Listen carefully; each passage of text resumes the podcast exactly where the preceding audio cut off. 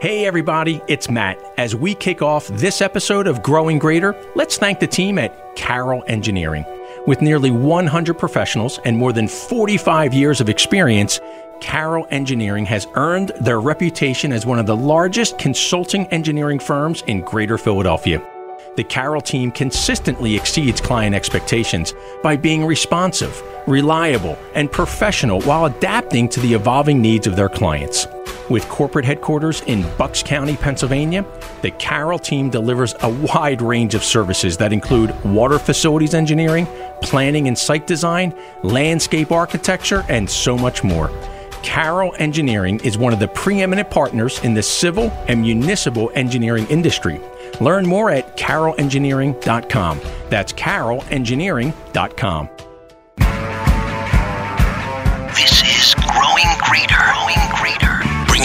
stories of economic growth, job creation, and business success from across the 11 county community of northern Delaware, southern New Jersey, and southeastern Pennsylvania. Now, here's Matt Cabrey.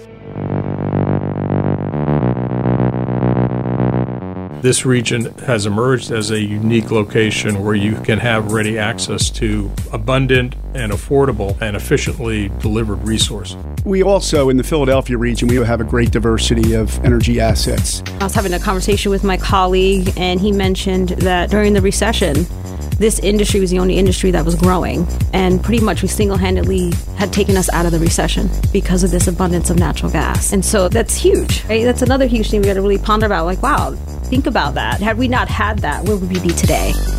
Welcome to the fifth installment in our special series focused on the energy sector. We're producing this in partnership with our Chamber of Commerce for Greater Philadelphia's Energy Action Team, also known as GP. In this segment, our final in this GP series, we connect with two experts who put an extra fine point on how our region's infrastructure is impacting everything from distribution channels and cost to access and job creation, ultimately driving economic growth. After conducting several of these energy focused interviews, we've learned that we can't simply rely on just one source of energy. We need collaboration and from across different sectors in order to access clean, safe, affordable, and reliable energy. Ginger Richman and her team at NJR Energy Services, they understand just how important having this access to safe and reliable energy actually is. And here, Ginger shares with us just what NJR does. NJR, we're an energy infrastructure business. We have five primary subsidiaries and businesses in the energy industry. We have natural gas distribution, we have energy marketing, we have home services that provide services for home comfort. We also have Clean Energy Ventures that provide solar energy and renewables in New Jersey, as well as NJR Midstream. You guys are busy. We are busy. And I know this is going to sound really elementary, but the NJ stands for New Jersey Resources, right? Yes, it does. Excellent. And, you know, one of the things that I often uh, am fond of kind of positioning around energy in general is this notion that we generally, as a community, take it for granted we don't realize how fortunate we are to have the energy assets in our communities that we do until there's some sort of interruption.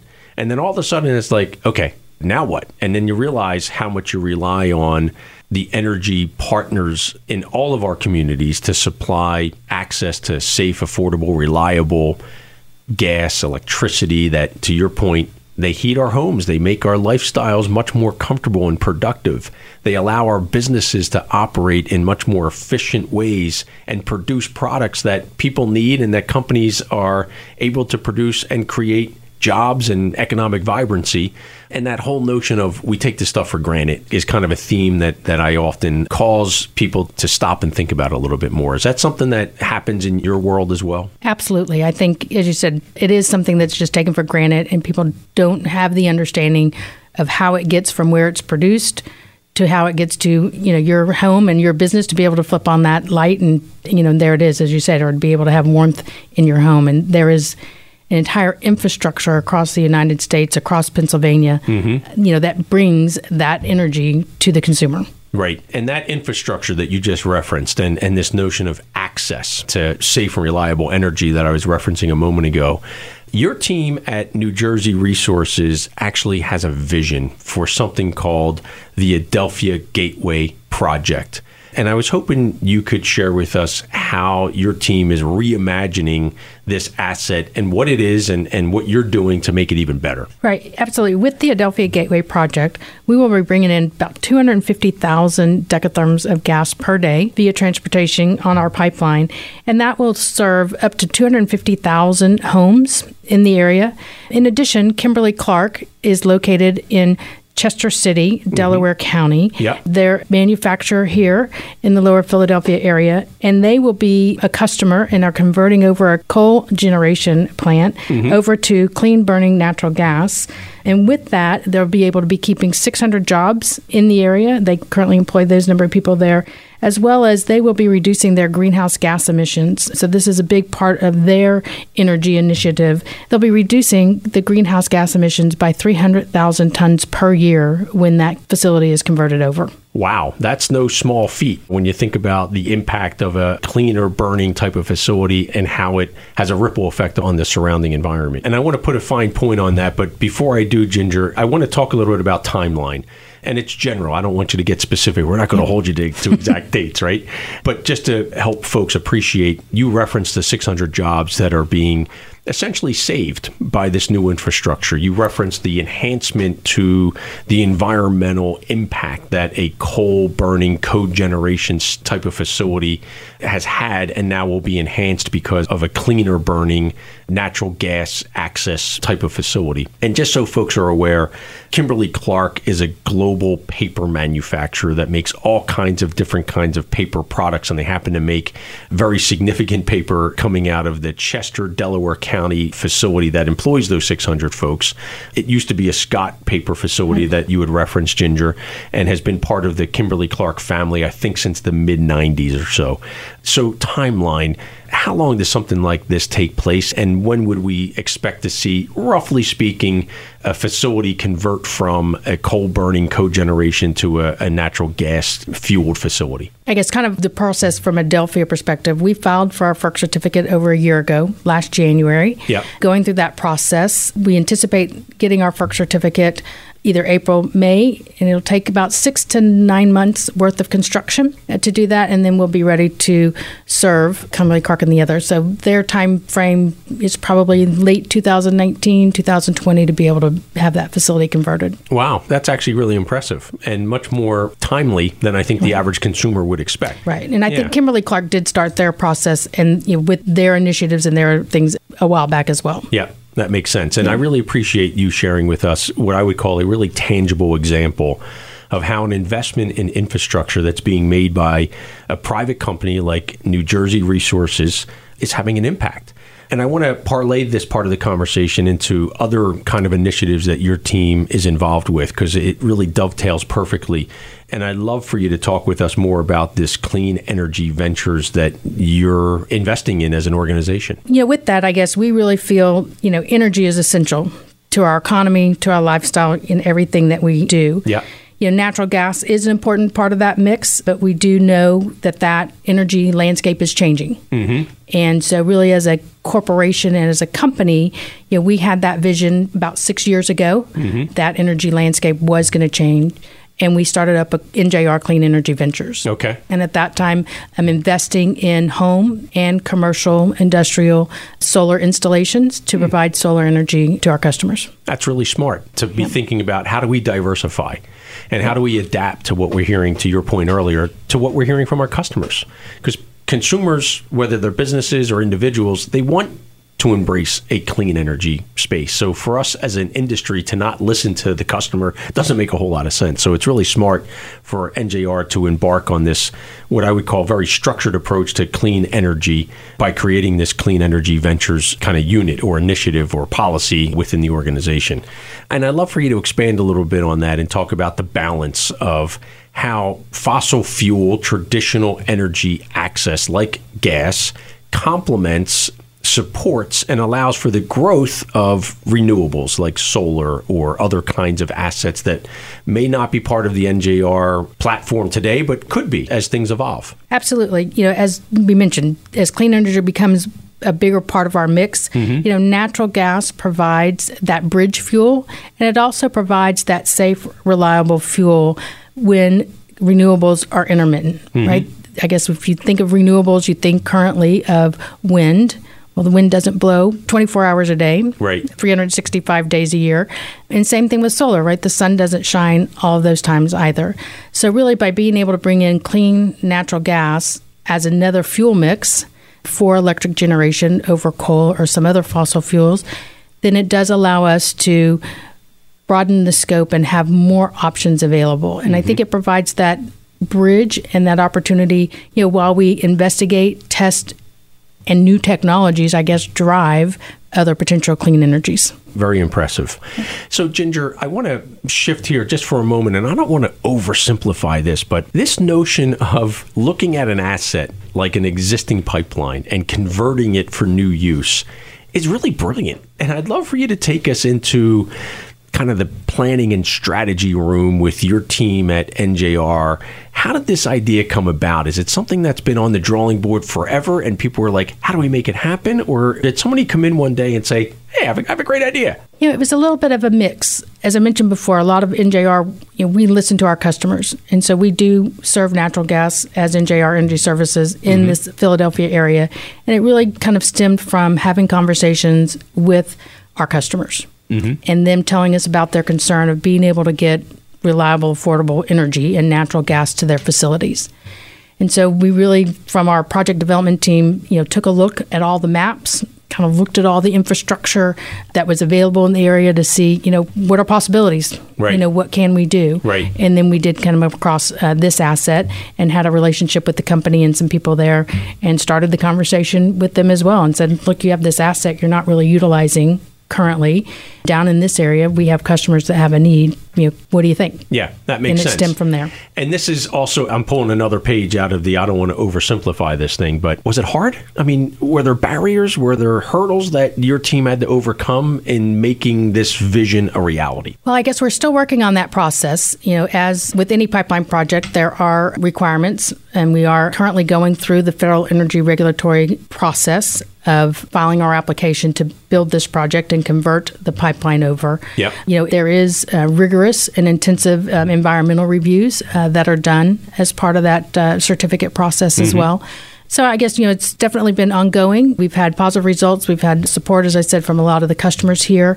But you know there is a growing you know movement of wanting only clean energy or wanting no infrastructure you know whatsoever. However, you do have a need, and for economic growth to occur, you do have to be able to bring in affordable, reliable energy. Absolutely. And so this project really kind of fits both of those bills. Yeah. And Ginger, I want to actually dovetail into a conversation about growth in the greater Philadelphia region because I know yeah. you and your team are involved with our Chamber of Commerce for Greater Philadelphia, of which Select Greater Philadelphia is part of. And specifically, you're working with and through our Greater Philadelphia Energy Action Team to really collaborate with other like minded folks in the professional services world, in the energy space to really identify those hurdles and overcome some of those hurdles. And a lot of what we do at Select Greater Philadelphia is centered on business attraction. How do we get a company who's based somewhere else in the world to look at Greater Philadelphia and say, wow, I didn't realize the infrastructure, the cost of doing business, the quality of life, the access to great talent, in addition to access to great energy resources, is available. What do you share with a prospect who's thinking about establishing operations in this region, or maybe they're already here and they want to expand? What kind of guidance do you give a business like that that needs access to safe, reliable energy assets? And one of the reasons I love asking someone like you in, in your position this question is because you do have such a broad portfolio of experience outside the greater Philadelphia region. So you come at it with a, a, really thoughtful approach that can compare one community to another and weigh those features and benefits. I mean, I think one of the advantages really of the Philadelphia region is you have the Delaware River, you have access to waterways. Mm-hmm. Philadelphia is centrally located between Washington, D.C., between New York, you know, fairly close to Boston as well. So you have close proximity to a lot of areas. Also, I think as part of Philadelphia and its history, having you know, manufacturing uh, facilities, having various brownfield sites as well, really does allow companies to come in that do need extra forms of energy mm-hmm. and really be able to grow and prosper in the region. Right. I think, you know, as you mentioned too, nice thing with Philadelphia, you do have some great universities here yep. in town as well, which you said, because it's just as important not only having reliable energy, but it is having that talent pool to be able to draw people here as well. Absolutely, especially in the engineering space. And we have world class engineering universities in New Jersey, Pennsylvania, and Delaware that are all fueling hopefully your team, as well as the projects that are popping up, if you will, along the Delaware River to produce that growth as well. I was hoping you could dive in a little bit more to GPEAT because we're thrilled that New Jersey Resources actually sees value in being part of this broader community of folks who are addressing not just the opportunities, but addressing the hurdles and trying to navigate those in a collective way so that everybody benefits. And if you could elaborate a little bit more on why GPEAT is such an important kind of component for the type of work that you and your colleagues are doing. As we mentioned, you know, energy is the basis of everything we do. It's part of our everyday life. Yep. As mentioned, we sometimes take it for granted. And I think that it's really important, and we as a company think it's important for private and public sectors to really work work together, communicate openly, because the best way to come up with good creative solutions is to have a good, diverse background of people talking about the issues, trying to come up with solutions of, you know, how do we make this work? Yeah. Yeah. Yeah. And that is really a part of what the Greater Philadelphia Action Team, you know, is. And we're thrilled to be part of it because it does allow us that collaborative working relationship. To learn how Ginger got her start in the energy industry and how she believes collaboration across the industry will continue to help drive economic growth, well, head online to hear our full interview. SelectGreaterPHL.com slash podcast. So, Greater Philadelphia is in the midst of an industrial renaissance, and it's being fueled by, well, the energy sector. More on that growth is coming up next. And first, we at Growing Greater, in partnership with our Chamber's Greater Philadelphia Energy Action Team, we invite you to meet leaders like Ginger and other energy industry experts on Wednesday, May 29th from 8 to 10 a.m. for a special program called Energy Pathways. You'll meet many of the guests who are featured on this podcast series, and you'll learn more about how environmentally sustainable technologies are playing a leading role in the future of energy production. For more details and to register for Energy Pathways, presented by our Chamber of Commerce for Greater Philadelphia and the Energy Action Team, visit chamberphl.com slash events. That's chamberphl.com slash events.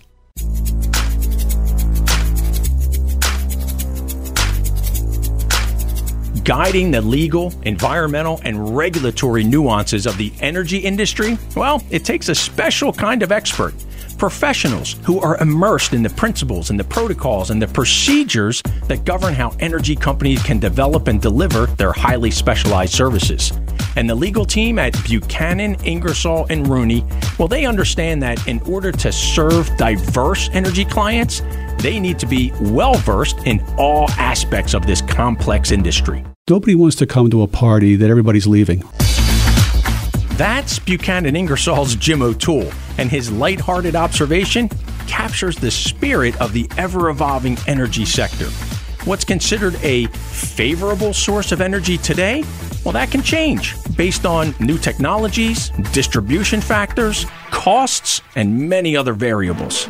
As the former chair of the firm's Energy and Environmental Unit, Jim founded and co managed his firm's integrated energy, environmental, utility, and natural resources practices, including the oil and gas, coal, power generation, renewable energy, utility, and environmental practice groups. And for almost 30 years, Jim's practice focused on environmental litigation.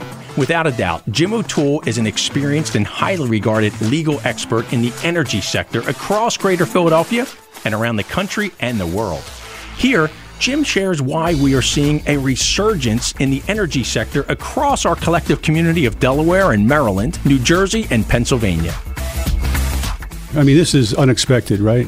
So I would start. I mean, you can't talk about the energy sector in Philly without talking about the broader disruption in the energy markets that are going on because of natural gas. I mean, Right. it's just that simple. I mean, it's not to say that all things emanate from natural gas, but I think you can draw a lot of correlations between the two. So. Pennsylvania, for those of who don't know in your audience, Pennsylvania and Ohio and West Virginia occupy what's called the Marcellus and Utica region for natural gas development. Yep, and they're rock formation. It is rock formations, basically of old dead dinosaurs and other carbon material that has stored up gas for you know millennia. Yep. And now, as a result of being able to go in and target drill or, or horizontal drill these formations, you're able to extract enormous amounts of natural gas that was mm-hmm. unheard of. This whole region is now number two producer of natural gas in the country. We, as a country, are heading toward world domination of natural gas production both domestically and for export overseas. So you have this disruptive force of natural gas coming on. What does that do? Right.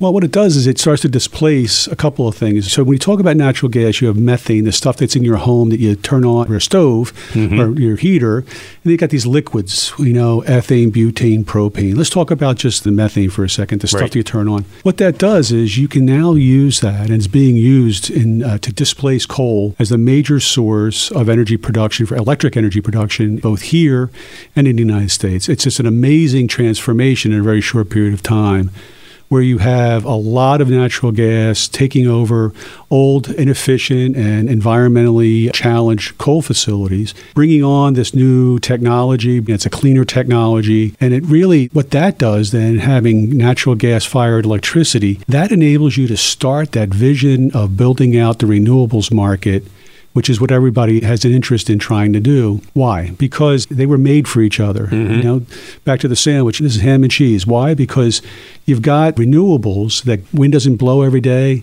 Right. and the sun doesn't shine at night. So what you need to do is have a ready, available, and steady form of electricity to be available. What's called the base load to cover the amount of electricity necessary that we as Pennsylvanians have come to depend on. You know, for example, when the tree falls on the line of some of your listeners and suddenly they're without electricity, you know what a devastating effect that could have. Totally. And so you need to have a reliable source of that energy, and natural gas has sort of filled that gap.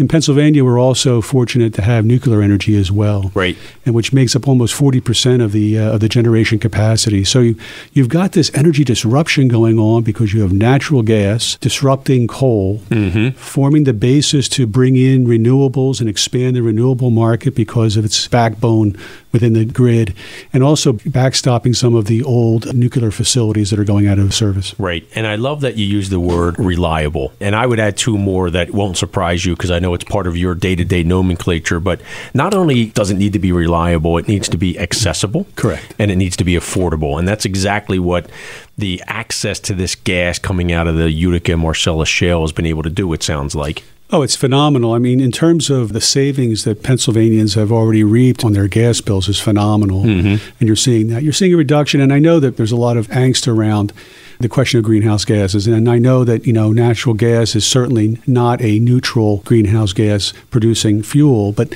the reality is you're never going to get to the levels of renewables that people are expecting and want to start to drive toward. I mean, just for example, mm-hmm. in Pennsylvania, you only have 5% of the total generation capacity in Pennsylvania is attributed to renewables. 5%. Right. So you want to have a stable market for electricity. You simply can't turn that switch on tomorrow and say, you know, let's put another 200,000 solar panels up or another couple thousand wind turbines. That's going to occur over time. There's no doubt about it. Mm-hmm. But you need a transition fuel to maintain that stability, and that's where natural gas comes in. You also need a transition fuel, and tell me if I'm off base here, to actually make it so. We need Correct. these fuels to build the future energy assets that will, I don't know if we ever would replace gas and other kinds of fossil, Fossil fuels, right. but to certainly enhance the complementary service that's provided by renewables like solar and wind. Absolutely. I mean, I think you're never going to have the kind of uh, solar and wind development that is sort of envisioned. And so the governor, for example, is coming out with a number of different initiatives. There's a solar initiative to try to move the needle on solar, which is, I think, at best maybe 1.3% of the generation of capacity in Right. Pennsylvania is solar, which is virtually nothing. Right. To try to move the needle on that. We have a, a much greater on the wind side, but the only way you can have those kind of big policy changes, in other words, to have that disruption in the marketplace, is to have a base load, solid fuel that's going to be there for the next hundred years, and that's where natural gas steps in. So, folks, we're talking with Jim O'Toole. He's just a kid from Northeast Philadelphia, from St. Leo's Parish. Exactly. Who made sandwiches? Yeah, exactly. who made sandwiches in Plymouth Meeting. He's done pretty good for himself because he's now part of the Buchanan, Ingersoll, and Rooney team, part of their energy practice.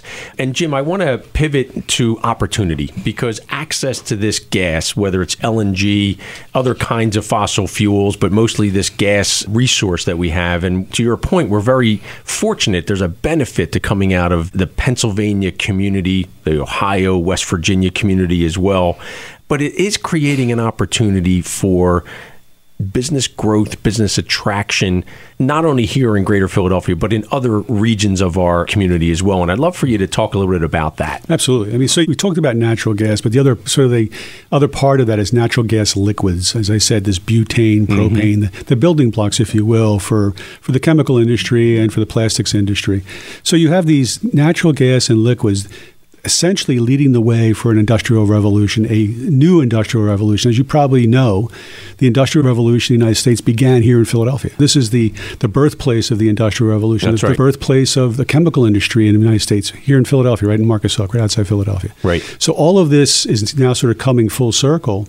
You're now getting, you know, a new industrial revolution. And what you want to do is you want to use these resources – that are Pennsylvania based, you know, mm-hmm. these gas and these liquids, you want to use Pennsylvania resources to benefit Pennsylvania working folks. I mean, right. that's really what you want to do. Right. And so those opportunities are coming in, you know, a number of different ways. Let's talk about the big ones mm-hmm. and then maybe some of the smaller ones that we're, you know, we're working with at GPEAT. And that's the Greater Philadelphia Energy Action Team, a terrific yep. organization run by the Chamber that involves the entire business community, frankly, on energy issues. We didn't have this before, and it's essential to see the, the, kind of economic growth that we want to get out of this opportunity from natural gas and other energy sources. You got to have it through GP. So, but, but, you have a thought. Absolutely. And I love that you're incorporating GP into our conversation because it is this coming together of not just energy companies, but professional services firms who all are working towards a common goal of maximizing the energy sector in greater Philadelphia for the greater good. To your point, to benefit